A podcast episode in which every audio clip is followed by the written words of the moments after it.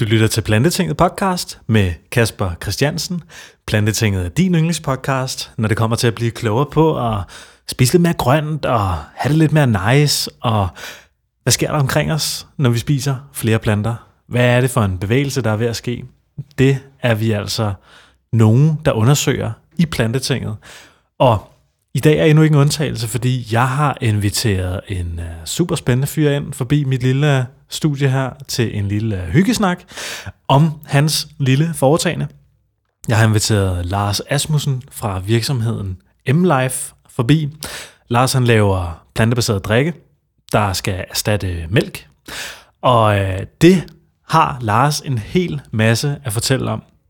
Vi får også en lang god snak om hans produkter, hans øh, fremtid, markedsudvikling, en chokoladeafgift og, og meget, meget mere. Så øh, sindssygt spændende samtale, jeg havde med Lars der. Han øh, bor normalt i Rigskov med sin virksomhed der, men øh, han kom lige et smut forbi København en gang til en lille snak, så øh, det er jeg super glad for. Han gad at gøre, det var mega fedt, og øh, glæder mig til at vise den til dig. Og lige inden vi sætter podcasten i gang med Lars, så vil jeg bare lige først og fremmest sige tak til alle dem, der støtter mig på tier.dk. Det er sindssygt nice. Tak for hjælpen. Øh, jeg er rigtig glad for dem, der støtter. Øh, I er meget velkommen til at gå ind og støtte mig, hvis I ikke allerede gør det. Smut ind på plantetinget.tier.app. Lige gør det der. Og så kan I også øh, støtte mig på en masse andre forskellige måder, hvis I går ind på plantetinget.dk, finder fanen, der hedder Støt Plantetinget. Så er der masser af samarbejdspartnere, hvor I kan få rabat på jeres ting, og samtidig støtte plantetinget. Det er mega fedt, så det synes jeg lige skal tjekke ud.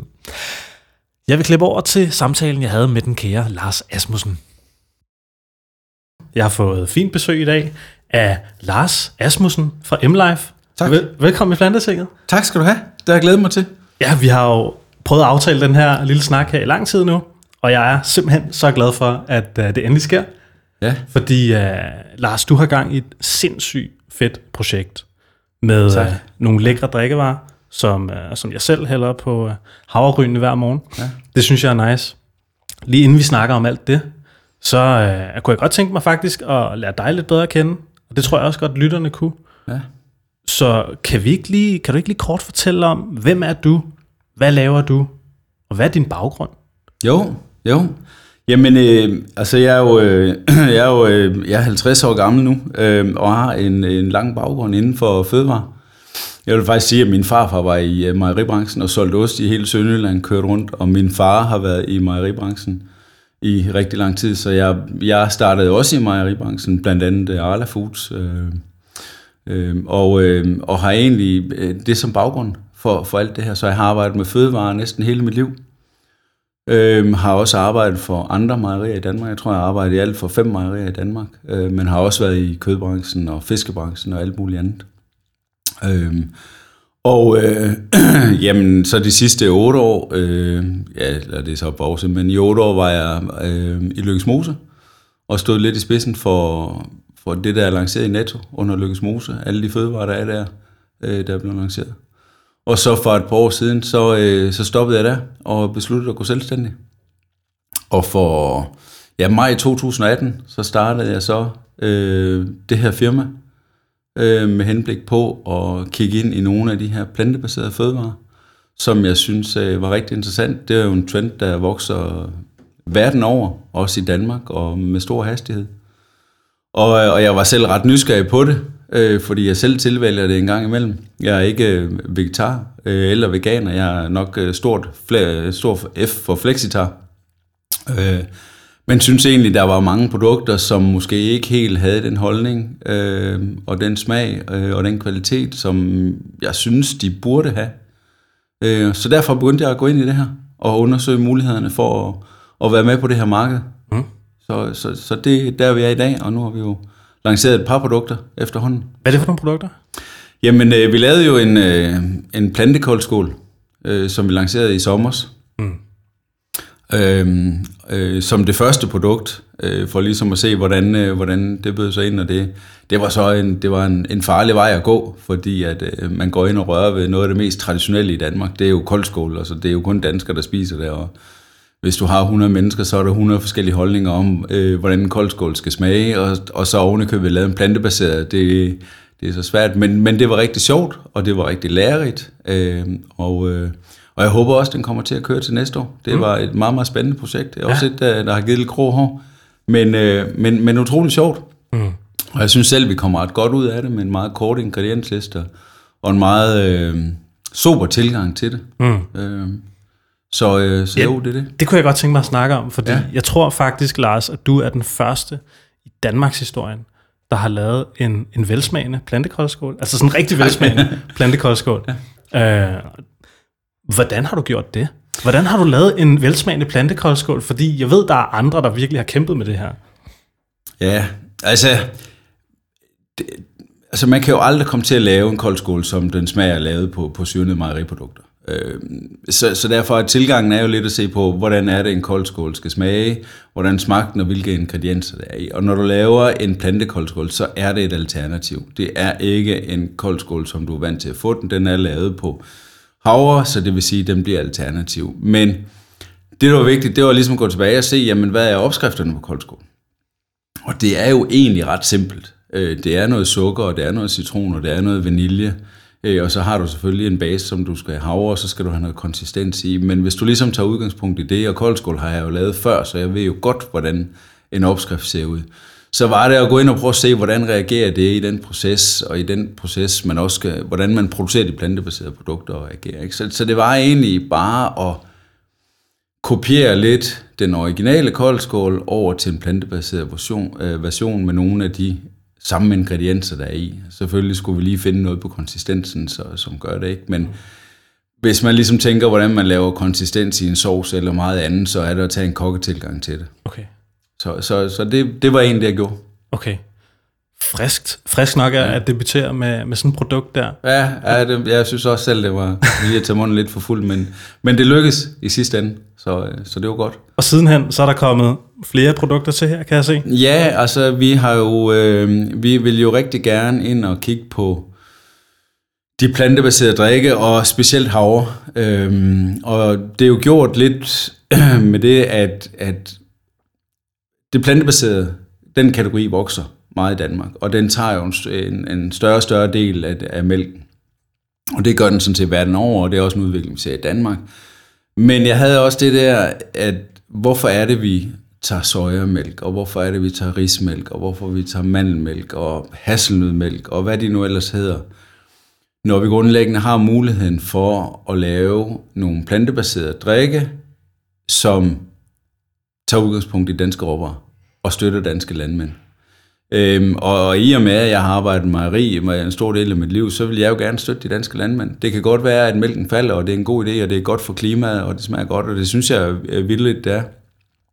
Men derfor synes jeg jo stadigvæk, at vi skal være med at støtte Danmark som landbrugsland. Mm. Øh, og vi har jo, altså vi kan jo bare tage lidt uden for København, så er, ligger der jo marker med havre, øh, så vidt øjet rækker. Øh, så vi, så vi er jo et dygtigt landbrugsland. Så, så det der med at sige, jamen, hvis vi fravælger dansk mælk, vi drikker jo ikke tysk mælk eller svensk mælk i Danmark, vi drikker dansk mælk, jamen hvis vi så vælger et alternativ, hvorfor er det så, at vi skal vælge ris og soja og mandel og alt muligt andet, som kommer alle mulige andre steder fra? Det støtter jo ikke noget i, i dansk landbrug i hvert fald. Så alt det skal være eksklusivt havrebaseret? hos dig? Nej, jeg siger ikke, det skal være eksklusivt havre, men jeg startede med havren, fordi havren er øh, et godt produkt at arbejde med. Øh, det smager godt. Det er også det, der verden over øh, vækster rigtig, rigtig meget. Øh, det ser vi, soja taber jo meget øh, øh terræn øh, verden over. Men det var, det var ligesom det, der var tilgængeligt, og der, hvor man havde den største ekspertise, og teknologien og udviklingen var længst. Øh, arbejder også på rigtig mange andre ting på andre danske afgrøder, fordi havre er ikke der, vi starter. Altså, i dag ser du jo en hylde med plantebaseret drikke, der er, ja, som man siger, soja, ris, mandel og alt muligt andet.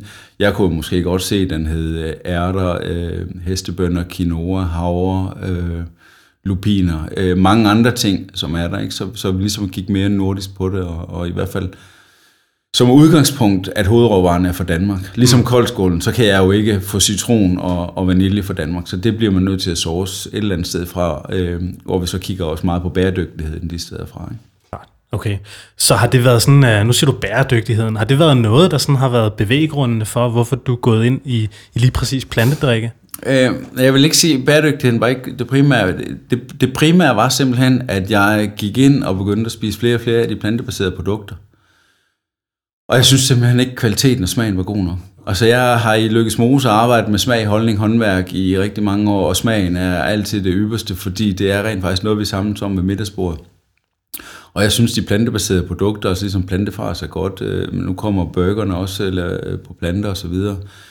Øh, jeg synes bare, at der har været måske lidt for travlt med at lancere plantebaserede produkter, uden at tage ligesom at kigge på, er de økologiske, er de kvalitetsmæssigt gode nok, smager de godt nok. Øh, så der har ligesom været noget, man har gået på kompromis med, fordi man gerne vil lancere det. Og der vil jeg jo gerne have, at man stadigvæk kigger på smagen som mm. det øverste parameter, men også har en holdning til det danske, og, og naturligvis klima og, og, og bæredygtighed og alt muligt andet også. Så det er lidt et samspil, okay. men, men, men altså smag og dansk vil jeg jo rigtig gerne, i og med at vi taler om landbrugsprodukter. Mm. Øh, så, så det er sådan set det, der har været bevæggrunden for det. Så du tog springet som selvstændig? Ja, det, ja, det gjorde jeg. Ja. Og så sagde jeg, at nu, øh, nu vil jeg lave det her, og så, øh, så rejste jeg rundt i en stor del af Europa for at finde ud af, hvor øh, kan vi producere det her. Vi har jo ikke et plantebaseret mejeri i Danmark. Mm. Det eksisterer ikke på dansk grund, så det er ikke fysisk muligt at få produceret det her i Danmark, uanset om det er på danske råvarer. Nej. Men, men jeg var rigtig langt omkring, øh, også i Sydeuropa, og talte med mejerier og alt muligt andet, for at se, hvor det kunne lade sig gøre. Øh, jeg har så allieret mig med et 100% øh, plantebaseret mejeri i, øh, i Sverige, som var det, der var absolut tættest på Danmark. Også det eneste mejeri, jeg har kunne finde, hvor jeg har kunne bruge den reelle råvare. Det vil sige, at jeg køber havrekerner ved danske møller mm. og kører i store øh, big bags et år lige over på den anden side af broen, så er ikke længere fra København til mejeriet, end der er fra København til Aalborg. Mm. Så det er sådan ret tæt på. Øh, og så bruger vi det i produktionen, fordi det er det, de har specialiseret sig i, øh, netop den proces, hvor mange andre, de bruger øh, det, der hedder isolater, altså forarbejdet havreprodukter og havresirup, hvor de blander sammen og mixer, og det, der har produktet været forarbejdet en gang, så jeg synes, det her produkt er mere lødigt. Aha. Men, men jeg var langt omkring øh, for at få det her til at lykkes, for at få alle ender til at mødes. Øh, du rører også ind i, når du taler mejeri og den her produktkategori, og specielt også i de kartonger, øh, det bliver lavet i, så er du inde med nogle store spillere. Øh, det er store volumer, det er store minimumsmål, det er store øh, øh, penge, der, der er på spil. Så, så jo, der er investeret meget tid øh, og mange penge i at få de her produkter på markedet. Så det har været en, det har været en rejse, der har taget ja, i hvert fald næsten de sidste to år. Okay. Øh, og nu har vi lige lanceret øh, det, der hedder plante 0,5 øh, og plante 1,5, som er alternativen til minimælk og letmælk. Dem har vi lige lanceret her i, øh, i uge, ja, uge 41, 42, mm. øh, blandt andet i, øh, i Netto og i, i Føtex Bilkær. Og så arbejder jeg jo ihærdigt på andre dele af, af hele detailhandlen og food service osv. Men det er jo okay. så den opgave, der ligger foran mig nu. Klar. Hvordan synes du, det er gået, siden at du kom på markedet med, med de produkter her? Jamen, altså, koldskolen har jo været en, en, en, en rejse, der har været øh, både god og dårlig. Øh, fordi at øh, hvis man kender koldskål, så øh, kan koldskålsæsonen variere meget efter vejret, og nu er det ikke altid til at regne med i Danmark. Så en god sommer, som vi havde forrige år, der kunne man jo have solgt øh, ufattelig mange liter. Øh, og en sådan nogenlunde dårlig sommer, som vi havde i år, den har en stor indflydelse på, om folk spiser koldskål øh, til dessert eller ej. Øh, så, så det er klart, så det har, det, har, det, har, det har været lige øh, lidt hårdt at få det ud, og så også fordi, at det plantebaserede er jo stadigvæk en lille del af de danske forbrugere, der rent faktisk tager det med hjem. Så man har ikke 100% af forbrugerne, eller 90% af forbrugerne, som, som tager det med hjem. Øh, men det har været spændende, øh, og jeg har fået rigtig, rigtig meget ros for det. Jeg har også fået, jeg har også fået noget ris. Øh, men det kommer lidt an på, hvem det er. Men jeg synes, øh, nu er vi blandt andet på Food Festival i Aarhus, øh, hvor vi uddelte ja, næsten 7-8.000 af de her smagsprøver på koldskål, og fik fortalt historien, og det blev utrolig godt taget imod der også. Ikke? Så, så jeg tror, det er lige noget, folk skal vende sig til, at det er på hylden, og, og, at, det, og at, det, at det bliver en del af det, af det hele fremover. Hvilke supermarked er det, I er i? Jamen lige nu er det, øh, er det i øh, Føtex Bilka fastliste, og så kører vi nogle kampagner i Netto. Og, øh, og så er jeg jo i dialog med, med, med de andre kæder derude. Øh, men, men det er jo ikke altid lige let at komme ind. Det gør man jo ikke fra den ene dag til den anden. Der er jo noget, der hedder vinduer, hvor man kan indmelde i og så videre. Ikke? Så, så nu arbejder vi også på food service og, og, og nogle af de andre ting, så, så det også kan blive en del af det, og vi kan få det ud på, på bar, caféer og restauranter og kantiner og så videre, ikke? så man også kan få det, få det i kaffen og så, sådan noget der. Hvad synes du har været sådan de største udfordringer undervejs i det projekt her? Øh, jamen det er jo øh, det er jo samspil mellem øh, og øh, altså få selve konceptet op at stå, få det lavet rent og, og lødigt, og så man tror på det øh, selv, ikke? og fortælle den rigtige historie. Jeg er jo bare, jeg er jo sådan en, en ret åben bog, hvad det her angår, ikke? Det skal være dansk, og det skal smage godt, øh, og vi skal have en holdning til det, og, og selvfølgelig skal det være økologisk. Jeg skal ikke sige, at jeg ikke kommer til at lave et ikke-økologisk produkt. Mm. Men det skal jo være fordi, at råvaren ikke er tilgængelig i okay. Danmark og sige, jamen, vi kan ikke få råvaren økologisk, men vi kan få den konventionelt. Skal vi så starte med det? Og når vi så ligesom har bygget lidt kritisk masse op, så kan man jo overbevise en landmand om at begynde at lave det her økologisk, så man kan være med til at præge den udvikling, så man er faktisk helt ude at snakke med landmanden. Og jeg har jo øh, dialog med, med, med landmænd om, omkring nogle af de her ting her. Øh, men ellers så vil jeg sige, at, at så er det jo øh, så er det jo at få det, altså få det hele til, lige fra emballage til produktion, til minimumsproduktion, til lager, til logistik, til regnskab. Når man sidder selv med det hele, jamen så er det er jo iværksætteri på, på øverste hylde her, og øh, mange søvnløse nætter hen over sommeren, og lykkes det at, at leve op til, til, til alles krav, og så i sidste ende at få forbrugeren til at tage ned af hylden. Mm. Øh, og det er jo så der, hvor, hvor vi kæmper nu også, ikke? fordi vi skal ud og fortælle historien. Vi har jo ikke en, en pulje af penge til at, at sætte i, i markedsføringen, øh, så vi kan gå ud og lave kæmpe kampagner i Danmark, og billboards eller radio- og tv-reklamer, så, så vi beror lidt på, at folk de øh, er på de sociale medier, og de finder det på hylden og så videre. Og, så, ja, og, så, og så blandt andet lave det her øh, podcast, som vi jo også gerne gør, ikke? Ja. så er det en god chance for at få fortalt hele historien. Ja. Fedt. Du, øh, du siger det her med, at du, du er økolog. Du elsker økologi, og du er, du er faktisk villig til at gå på kompromis ja. for at få noget ikke-økologisk ind, for at vise, ja. markedet er til det. Ja. Der er jo mange økologer, der er meget kompromilløse ja. og siger, ja. det skal bare være øko, og sådan er det. Ja, men det, det, det skal det også, det vil jeg også, men man skal jo se det sådan, at lad os nu sige, at vi har en, en produktion af en råvare i Danmark, hvor øh, der simpelthen ikke er økologisk produktion nok til, at man kan lave de her økologiske produkter. Den økologiske produktion, den er, den er i dag så lille, og den ligger på nogle mange få landmænd, øh, så, og det, det går måske til ingredienser i mysli eller noget andet, og den hele er brugt. Jeg siger, så kan man ikke skaffe det. Men ideen med at lave det med den her danske afgrøde, som rent faktisk kan vokse der, den er rigtig, rigtig god. Så hvis vi så siger, jamen vi kan bruge, vi, kan, vi kunne for eksempel lancere et produkt øh, i en drik, øh, og lave det 100% af den her råvare, jamen det kunne vi godt lave konventionelt i første omgang, og så sige, jamen hvis vi så kan få forbrugeren til at købe det og sælge et vist antal liter, så kan vi jo regne det om til, hvor meget råvarer vi skal bruge. Mm. Så kan vi jo næste år gå ud og sige til en lamme, jamen ved du hvad, vi kan rent faktisk godt aftage 40 tons, eller 60 tons, eller 80 tons, eller 100 tons af den her råvare, vil du ikke være med til at lave det?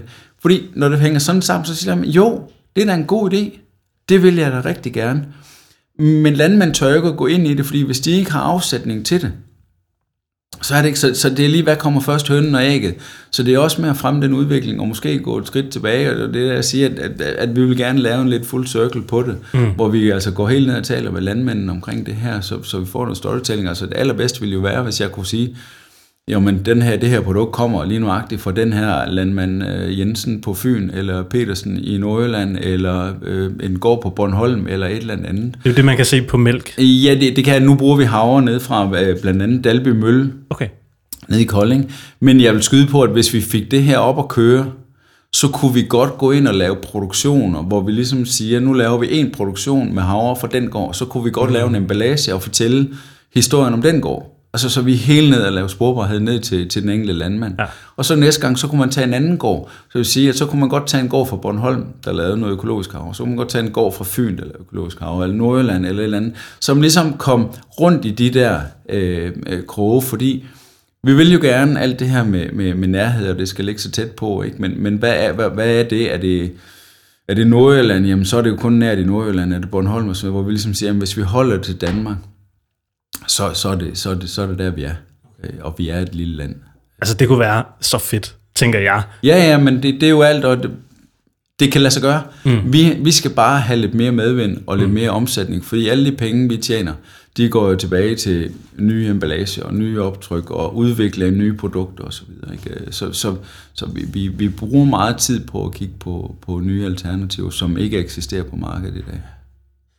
Jeg snakkede jo med et andet øh, havre- og øh, plantedrik Ja. firma, som sagde, at, at markedet er ikke mættet endnu. Altså, der er virkelig... Øh, folk, de står i kø for at prøve, få produceret de her plantedrikke her. I hvert fald så er der et, et stort marked, hvor der mangler nogle flere spillere, aktører. Ja, øh, altså lige nu kan du sige, at øh, der bliver jo, kommer jo rigtig meget private label fra alle kæderne i dag. Og øh, de går ud og finder nogle producenter, hvor det er forholdsvis let at få produceret, fordi at, at ja, det er deres måde at arbejde på. Det er kæderne, de er jo ikke helt ude ved landmændene, og de er ikke helt ved andet. De finder nogen, der kan producere nogle gode produkter. Så lige nu kommer der mange private label på markedet. Øh, Og der er sikkert mange, der gerne vil producere de her plantebaserede drikke, men jeg synes, jeg synes, at igen det der med, at man skal lige tænke sig om at få lidt mere holdning til, hvordan den gør det, og hvor man får overvarerne fra, og hvad det er, man gerne vil fremover. Mm. Fordi noget, noget af det, synes jeg, er lidt quick fix. Det, er, det, det, det varmer lige nu, fordi at det havrebaserede, det er sådan lidt top of the pops, og, og at alle taler om det, og markedet er selvfølgelig også voksende, og det er rigtig glædeligt. Men alle vil gerne være med på den agenda, og nogle gange så er det lidt for hurtigt at gå ud, jamen så laver vi lige noget der, fordi det er let tilgængeligt. Men det ville være lidt sjovere, hvis man ligesom tænkte den lidt i bund, og tænkte helt ud til råvarerne, hvor kommer den fra, kan vi lave det på dansk, og hvordan er det, vi laver det, og så videre, og så videre. Og så i hvert fald holde øje med smagen. Altså jeg har det sådan, det, det skal smage godt. Vi kan godt diskutere, om havredrik smager godt. Jeg synes, det smager fantastisk. Øhm, men første gang jeg smagte, så var måske sådan lidt, ja, hvad er nu det her, ikke? Men så begyndte jeg at bruge det på havregrød om morgenen, eller havregryn om morgenen. Mm. Og tænkte jeg, jamen det her, det smager jo rigtig godt, fordi at det har jo en naturlig sødme i det. Hvor lang tid er det siden, du prøvede havredrik for første gang? Jamen det er, jamen, det er mange år siden. Okay. Det er, det er, det er, hvad er det, en 3-4 år siden? Nå, okay, ikke mere alligevel. Nej, ej, det er det ikke. Øh, Så, så 3-4 år siden fra, at du smager havredrik første gang, ja. Til at du sidder og har egen produktion. Ja, og jeg sad derhjemme, og så har jeg jo testet det af på min familie på et tidspunkt også, hvor vi prøvede at købe nogle af de ting, fordi nu skulle vi prøve det over, ikke? Mm. Og så oplevede jeg på et tidspunkt med et produkt, at, at vi tog det hjem og skulle smage det, og skulle spise det til efter aftensmaden, sommeraften og så videre. Og de kiggede alle sammen på hinanden, og så smed det ud, så tænkte jeg, det kan simpelthen ikke passe, at man ikke kan lave noget, der smager ordentligt. Og det var sådan det, der satte det, det, satte det hele i gang med mm. Og så begyndte jeg simpelthen at, at, kigge og undersøge og, og gå i gang med det. Hvordan, øh, jeg, jeg kunne forstå, at du må have et kæmpe netværk af folk, der har arbejdet med mælk og mælkebranchen. Ja, Øh, hvordan har det været at, at stille sig over i den anden lejr? Jamen, jamen, der er jo ikke, altså, jeg har et kæmpe netværk, men det er ikke kun mejeribranchen. Okay. Det er, jeg har jo et kæmpe netværk, fordi at i og med i Lykkes Mose, der har vi arbejdet sammen med mange produktudviklere, som har kokkebaggrund og så videre. Og det er fantastiske mennesker at arbejde med, fordi de kan virkelig smage på det. Mm. Altså, jeg, jeg synes selv, jeg er god til at smage dem, men jeg når dem ikke til sukkerholdene, så jeg bruger jo dem også i sparring til, hvad synes du om det her, og hvordan kan man lige knække den her kode og alt sådan noget. Øh, men, men jeg synes jo, øh, øh, da, altså i dag, for øh, et år siden eller halvanden, der, der tror jeg, at modstanden er meget større, men det går rigtig, rigtig hurtigt. Nu kan du se, der er jo ikke et mejeriselskab i Danmark, der ikke har meldt ud, at de ikke vil ind og kigge på det plantebaserede. Så de ved jo godt, hvor det går hen af, og de siger, hvis de ikke selv gør noget, så er der noget andre, der gør det for dem. Mm. Og de kan jo kun miste ud på deres markedsandel på mælken. Altså hvis du siger, at mælkemarkedet er faldet med 3%, eller det har man tabt til det plantebaserede i dag, jamen så er det 3% mindre mælk, man sælger fra det landmænd. Så hvad skal man så gøre? Jamen skulle man så ikke arbejde sammen med sin landmænd om at lave noget godt havre og få det lavet og lave mejeri? Så jeg, jeg tror, det kommer om nogle år. Mm.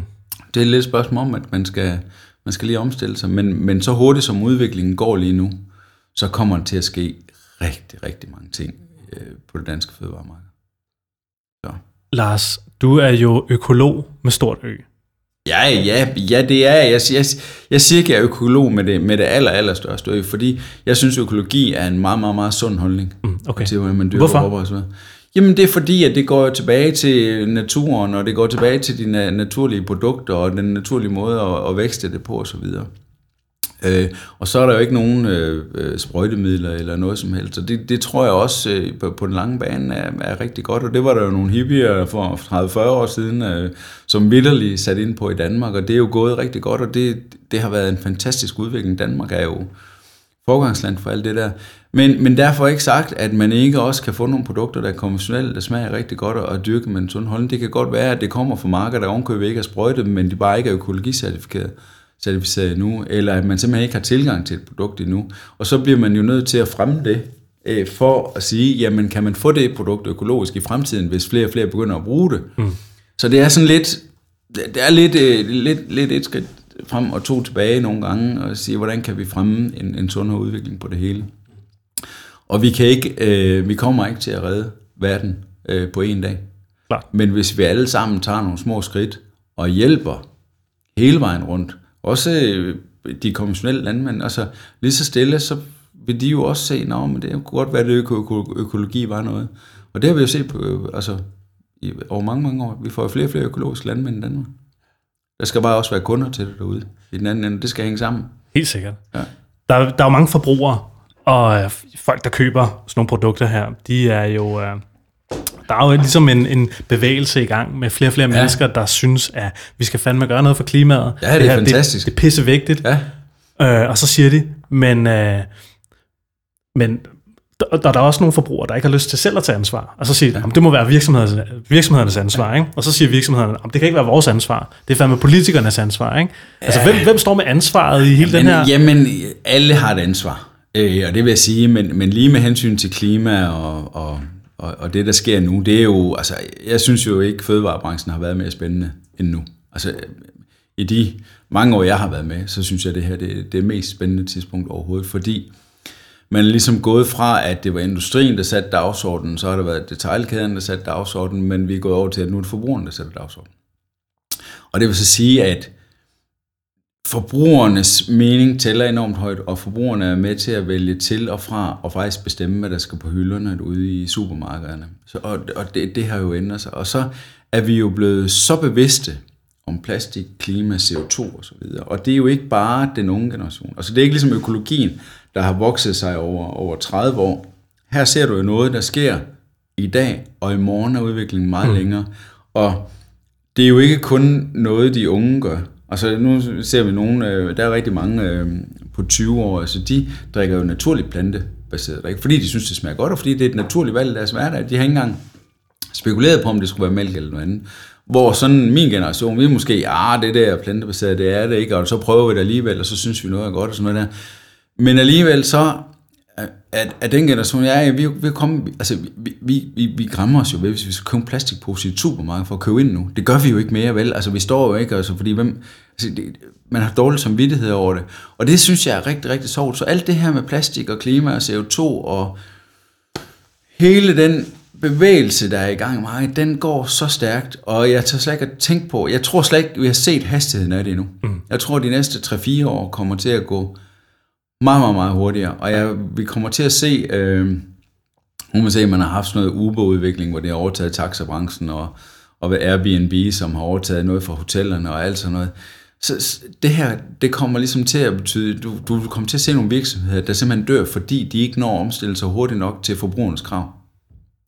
Og store virksomheder fordi man hænger fast i nogle traditioner, og sådan har vi altid gjort, og vi har i øvrigt også mange. Altså, så, så jeg tror, man vil se, øh, man vil se en fantastisk udvikling de næste 3-4 år. Altså en disruption af fødevarebranchen? Ja, på en eller anden måde. Fordi at jeg tror ikke, nogen der har forudset, hvor hurtigt det her det går. Altså man har nogle forudsigelser på det, øh, og man siger, at lige nu vokser det plantebaserede øh, i Danmark med 42 procent, og det er måske for 3 procent. Men jeg tror ikke, vi har set den der vækstkurve. Den er ikke tegnet lineært lige nu. Øh, og. Jeg tror, den kommer til at stige meget, meget, meget øh, stejlere. Så det kommer til at accelerere? Ja, meget. Øh, så, så det er, ja, Spændende. det gør. Spændende. Øh, der er en ting, jeg kunne tænke mig at snakke med dig om, fordi jeg ved, du har jo, øh, det kunne jeg næsten forudse, eller det kunne jeg næsten sige mig selv, at du har sikkert flere produkter på vej ja. i pipeline. Ja. Flere spændende ting på ja. vej. Jeg ved ikke, hvor meget du kan afsløre omkring det, men der er en ting, jeg godt vil snakke med dig om, og det er jo øh, den her famøse øh, chokoladeafgift. Ja. Øh, jeg kan jo lige give lidt baggrund for det, for dem, der ja. ikke ved det. Tilbage i 1972, der, øh, der lavede man den her chokoladeafgift, og, og så sagde man, at, øh, hvad fanden er det, 26 kroner for, for ikke... Ja, lige nu er det knap 26 kroner, der er chokoladeafgift per kilo, per kilo. i dag. Så, så hvis man, ja, du, du kan lige fortælle baggrunden for det. Så. Ja, og så 36 øre for, for. Ja. mælk var så fritaget, ja. ikke?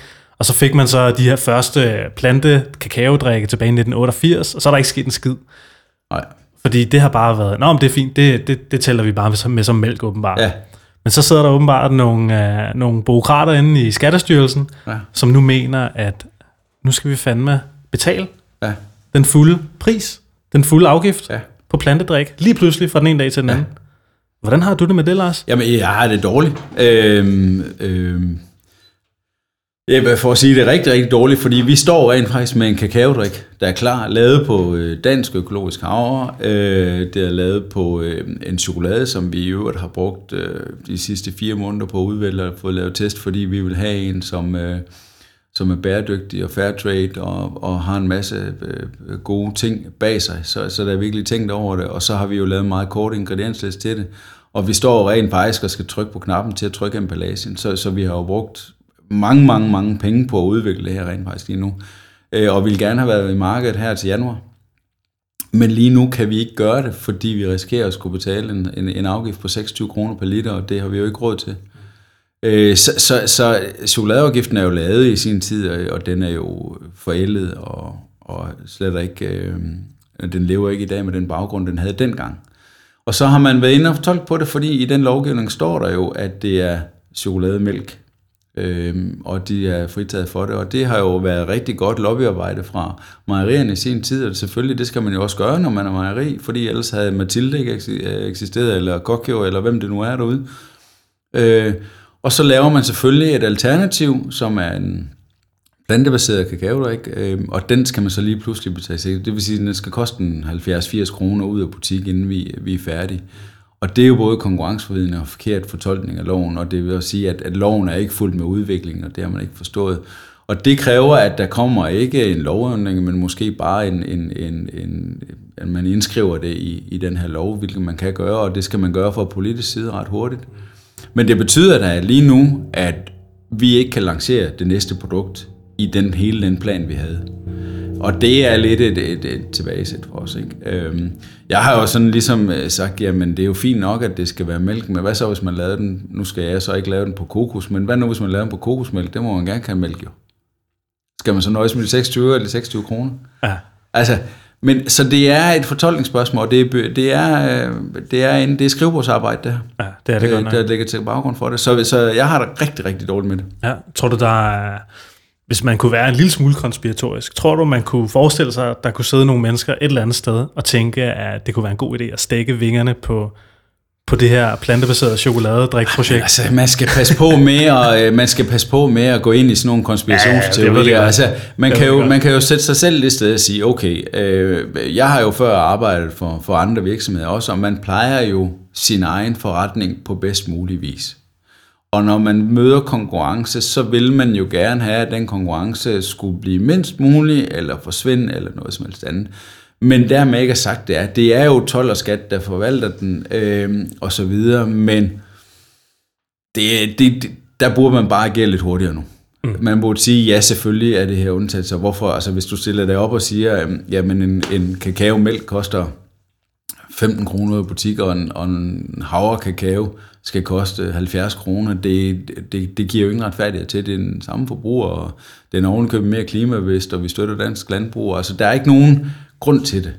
Øhm, og så, så, så det er lidt åndssvagt. Der er jo ikke mere end mellem ja, 0,9 til 1,5 procent kakao i sådan en, og så skal man betale den fulde afgift. Ja, det er sindssygt. Så, så chokoladeafgiftsloven har altid været åndssvag. Øh, også fordi, at hvis du tager for eksempel en, lad os bare tage en, øh, en, en bare, lad os bare tage et stykke kransekage for eksempel, ikke? hvis du døber det halvt i chokolade og tager det op igen, så halvdelen af et stykke kransekage er dækket af chokolade, så skal du betale chokoladeafgift af den vægt, det chokolade har, der kommer på. Hvis du døber hele kransekagen ned i og dækker den 100%, så skal du betale afgift af, af hele vægten, inklusiv kransekagen. Hold da kæft. Og det er sådan nogle fortolkningsregler, der, der er lavet, og det, det, det, det spiller ikke rigtig mere. Ja, jeg vil sige det. Det er, ja. Så, men øh, de er jo lavet med baggrund i noget tilbage i 72, og, Ja, og der er udviklingen bare kørt forbi nu. ja fuldstændig. Fuldstændig. Det har været en helt anden verden dengang. Så vi ser gerne, at den bliver ændret nu og her, og øh, vi ser gerne, at alle slår på trummen for det. Mm. Og det er der nogle af de store, der gør i, i branchen. Øh, Vi kan kun påtale det og, og fortælle vores historie, og hvor langt vi har været, men, men jeg er glad for, at nogle af de store inden for den plantebaserede øh, branche, de, øh, de går foran og også tager den her, fordi det hjælper jo også os små. Mm. Så, så det er dejligt.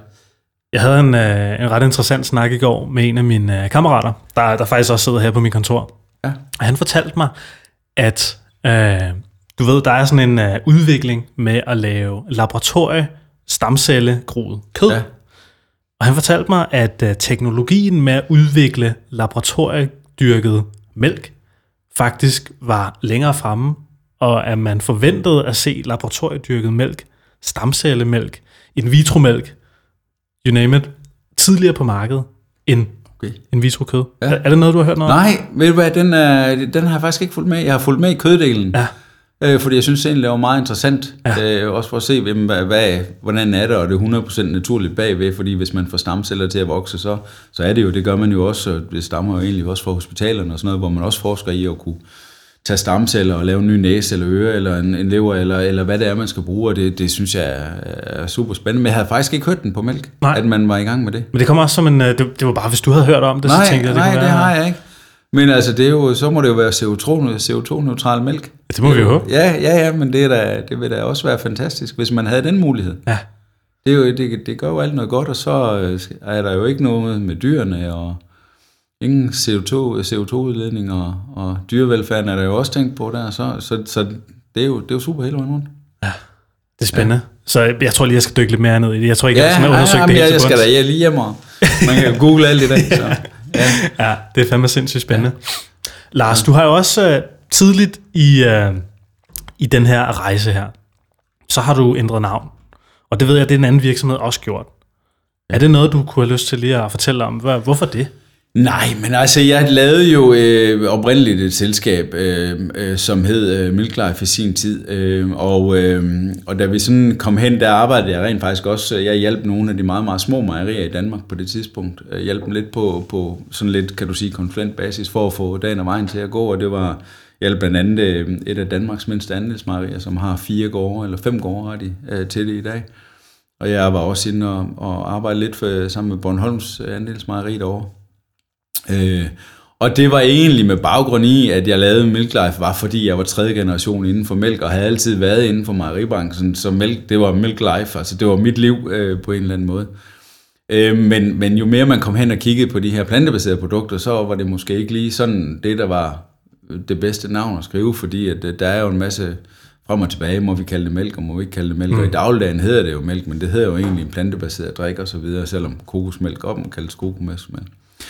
Så lige pludselig, så var det jo bare, jamen havren kommer fra møllen, og, og det var sådan, og så tænkte jeg, ved du hvad, det skift, det kunne, øh, det kunne måske være meget godt at lave. Mm. Øhm, så, så derfor valgte jeg sådan set at gå ind og lave det skift til, til Midlife. Øhm, og det synes jeg egentlig kom meget godt fra. Så jeg synes, det er godt.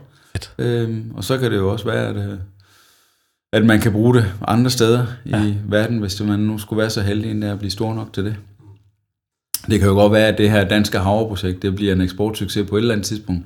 Ligesom det har været inden for dansk mejeri og ost og alt muligt andet.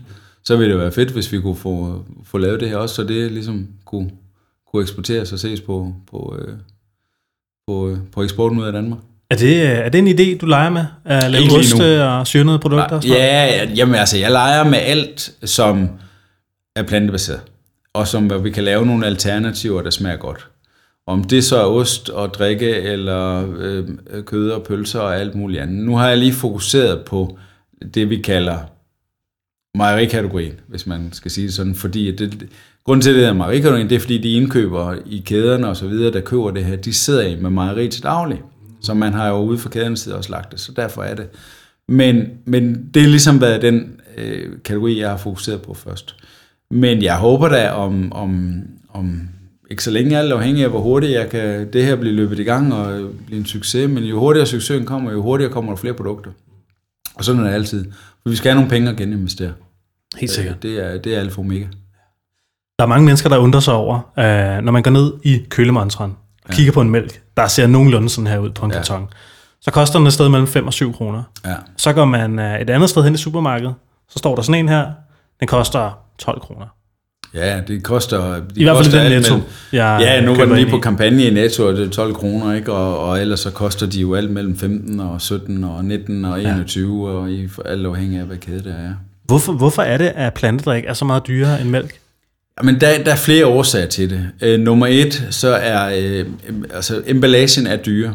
Okay. Øh, det er fordi, at øh, mælk er noget, der er holdbart i syv dage. Men du kan ikke lave friske plantebaserede drikke. Det, det, det kan man ikke. Der, der eksisterer ikke noget Marie, der kan. Det giver sådan set heller ikke så meget mening. Fordi mælk kommer ud af en ko, og det er frisk, det kommer, og det bliver surt hen ad vejen. Men det gør, det gør det her havre ikke. Det bliver lavet i en proces, så det skal varmes op i den her proces, og det skal, så det bliver øh, pasteuriseret ved meget høj temperatur. Så om du lavede det frisk eller ej, vil det ikke have nogen indflydelse på smagen. Øhm, og så skal man jo være sikker på, at der ikke er jordbakterier og andre ting i det, fordi at det er jo afgrøder, der kommer fra.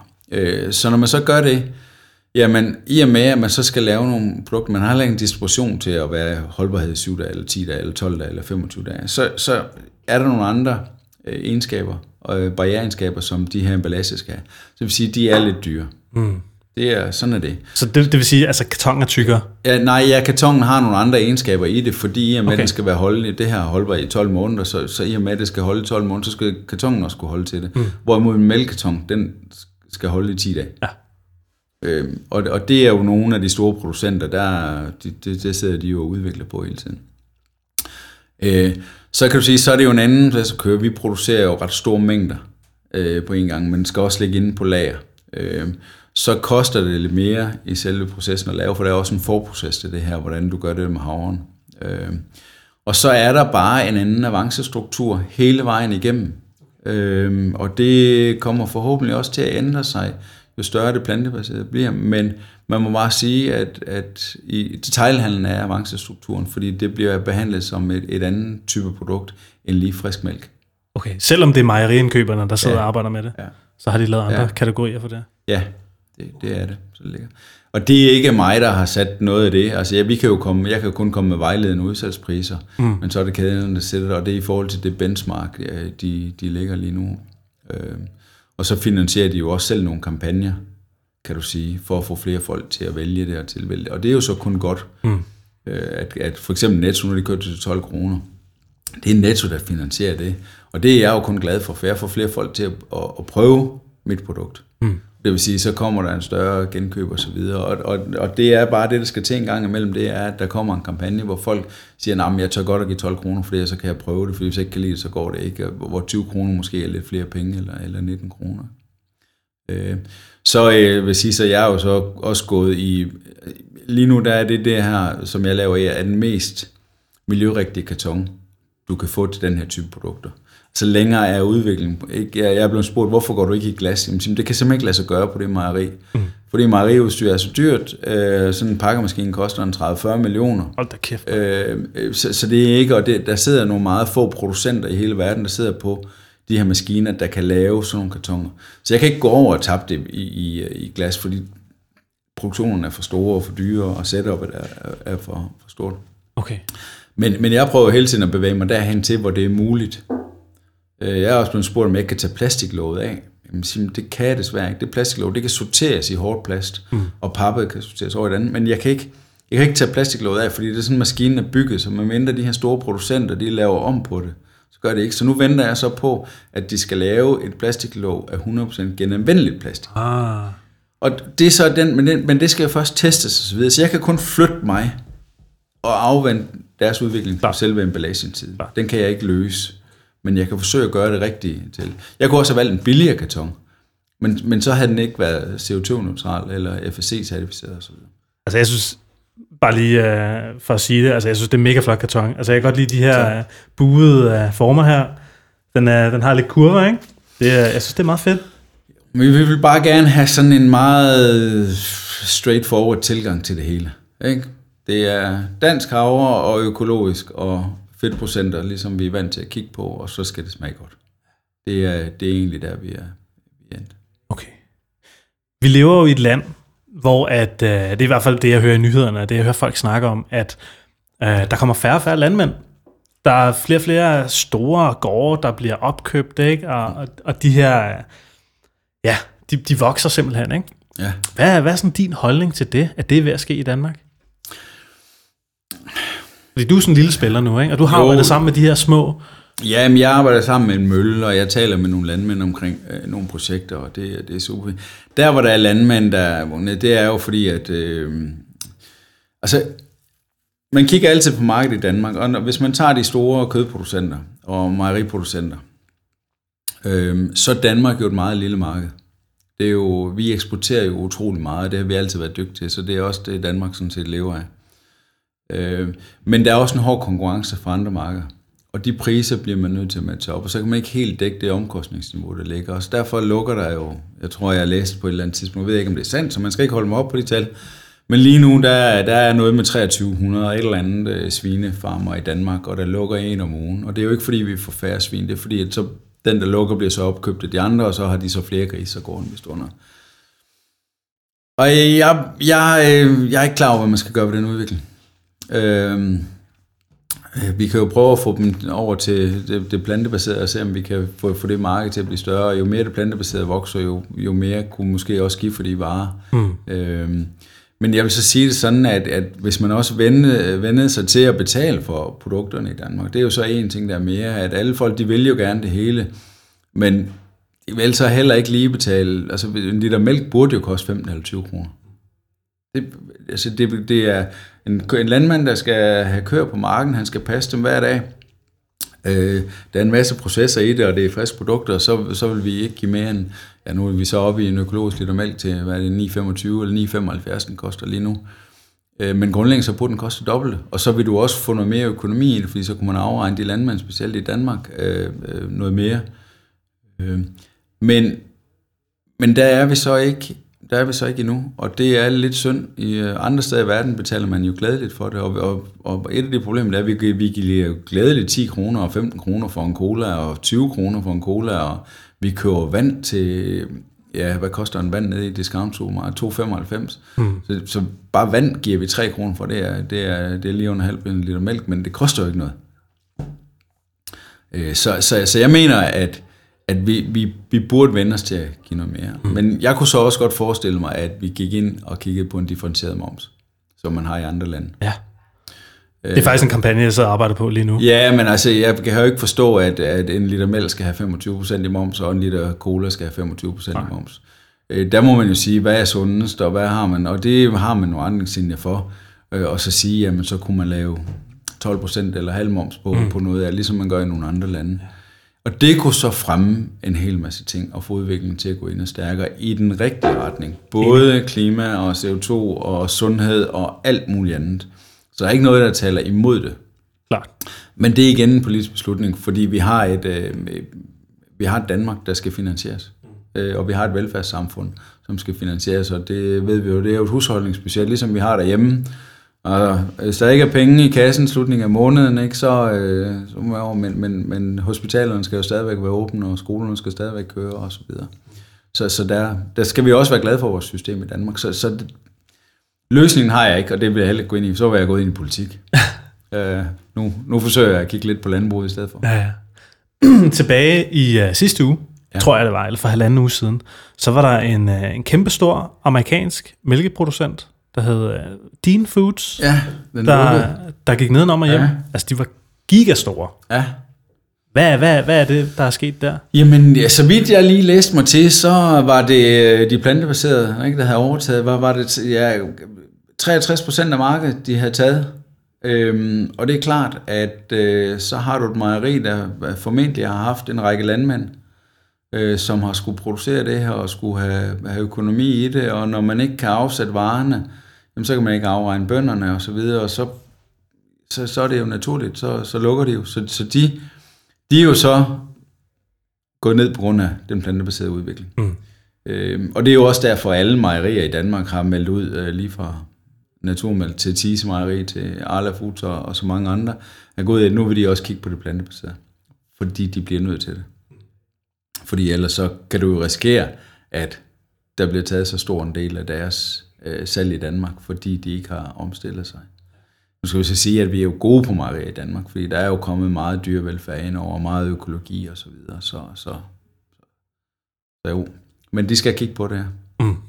Så, altså, om, det så er, om det så er selv, eller om det er sammen med os, det må de jo så, det må de jo så kigge på. Det var i hvert fald en lille huskekage, tror jeg, til, til hele mælkeindustrien der, ikke? Nå jo, men altså, nu er vi jo bare gået foran, men de andre snakker om det, men, men der er jo ikke sket så meget mm. øh, indtil videre.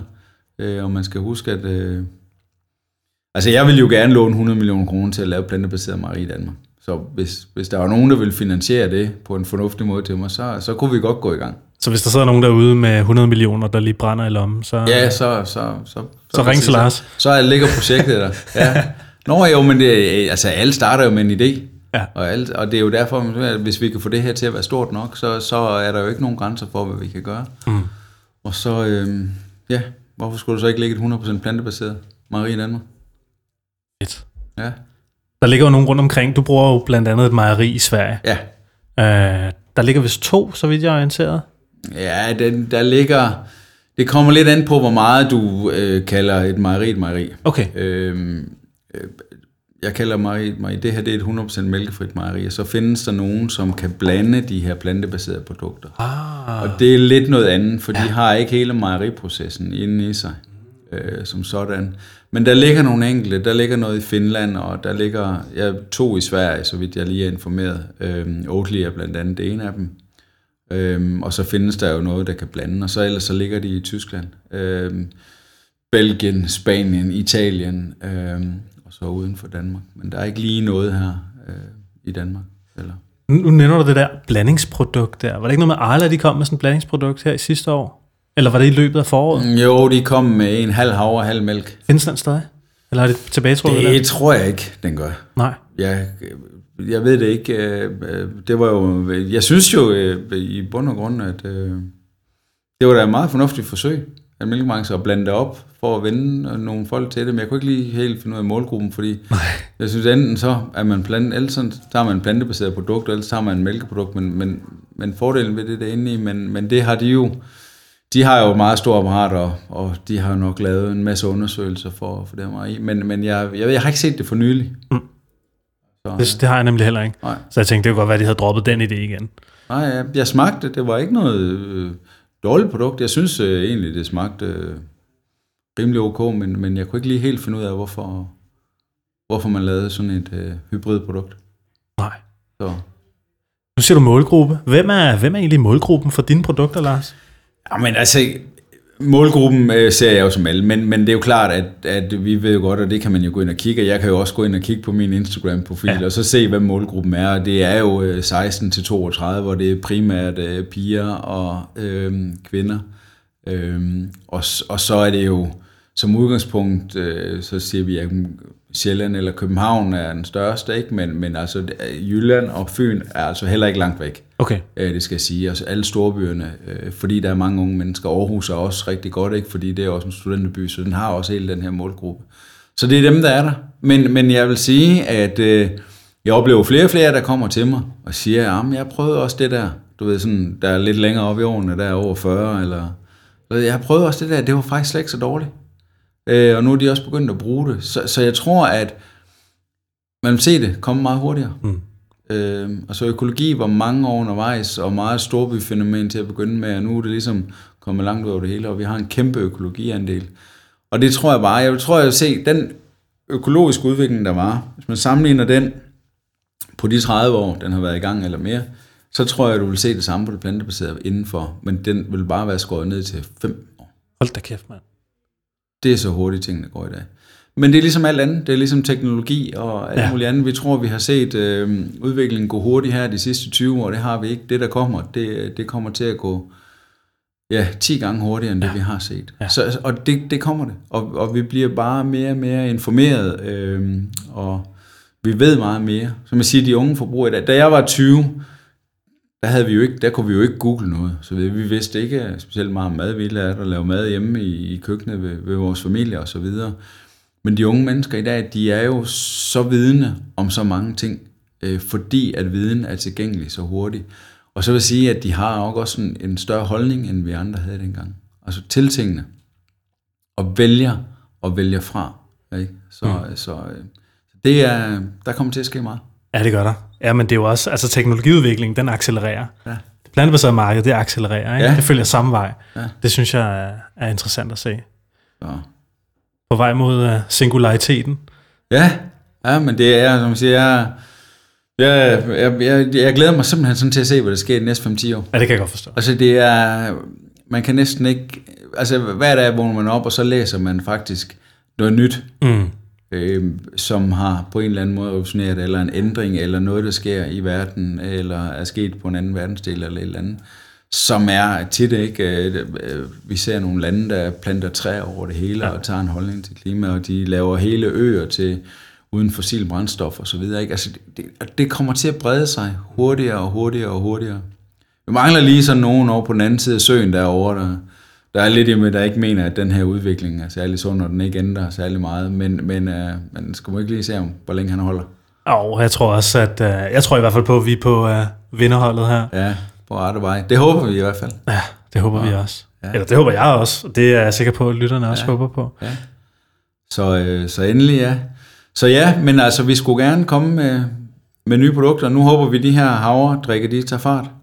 Så arbejder vi jo øh, også på, øh, ja, den næste, det bliver sådan 3,0. Altså det, der hedder, det man kalder lidt kaffe barista-varianten. Øh, men den vil vi gerne tage til at sidde helt, helt skabet. Øh, og så kakaomælken skulle vi som sagt have lanceret. Og så har vi en hel masse ting i pipeline, som vi har nogle rigtig, rigtig gode mennesker, vi har allieret os med til at hjælpe os med at udvikle med både smag og konsistens og så videre. Ikke? Så det, det går vi og nørder lidt i, i det daglige. Øh, Udover at vi så også skal prøve at forsøge at sælge noget meget. Ja. Lars, vi skal lige så stille til at lukke ned for Ja. dagens podcast. Vi har snart snakket i over 55 minutter. Hold nu op. Ja, Tiden men- går hurtigt. Tiden går sindssygt stærkt, når man øh, hygger sig. Ja. Men lige ganske kort her. Øh, jeg ved ikke, om der er et eller andet, du føler, du øh, mangler at sige. Et eller andet, du sidder og brænder inde med. Noget, du har lyst til at fortælle lytterne. Nej, jeg vil sige, holdning, smag og holdning, husk nu det. Øhm, og det, det siger jeg med det udgangspunkt i, at der kommer rigtig mange plantebaserede produkter ind, og man, jeg synes, jeg synes husk økologi, og husk smag, og husk en holdning til, hvor tingene kommer fra. Fordi det nytter ikke noget bare at tage noget plantebaseret fra et sted langt, langt væk fra, fordi det nu er plantebaseret. Det, der skal man altså lige have, man skal lige skride mere. Øh, altså jeg kan godt sige det som det er, jeg kan ikke forstå, at vi drikker rismælk i Danmark. Når vi kan få havre. Mm. Det er, det er vist, det er vist sådan den meget korte udgave af det. Fedt. Så lad os øh, slutte med det. Ja, Lars, hvis man sidder derhjemme og tænker, at det her det er mega fedt, og man gerne vil ja. Følge med i, i Middelifes rejse, Ja. kan man finde jer online? ja, ja, ja. Vi har, øh, vi har en, en hjemmeside, øh, det er www.mil-live.dk Så er vi på Facebook under mil-live.dk og vi er på Instagram, den hedder så mil underscore live.dk og øh, vi prøver simpelthen at poste gode idéer og opskrifter og konkurrencer og noget hele tiden for at, at, at fremme det her og fremme budskaberne. Så øh, gå endelig ind og følg med. Det vil, øh, vi, det vil, det vil vi sætte stor pris på. Så Og vi lægger selvfølgelig nogle links til det hele Ja. på den her podcast her. ja, tak. Lars Asmussen, tusind, tusind tak, fordi du gad komme hele vejen fra Rigskov til København og lige join mig Det er meget tak. i Planetinget. Ja. Så skal du videre til Dansk Industri. ja, nu skal vi ind og høre noget om fødevare og klima og det hele, for at se, hvordan, hvad for en tilgang de tager til det. Så, så det bliver lidt en eftermiddag, og så er vi på mejeriet hele dagen i morgen, for at tale udviklingsprojekter og nye ting, og hvordan det går. Fantastisk. Ja. Skide godt. Jamen, øh, så vil jeg bare sige pænt tak for i dag. Og tak til alle jer, der lyttede med derude. Jeg håber, I synes, det er en mega fed podcast. Jeg håber, I har lyst til at gå ind på plantetinget.dk og lige uh, tjekke det her interview ud. Vi har det altså på video. I kan se produkterne, hvad det er, Lars han snakker om.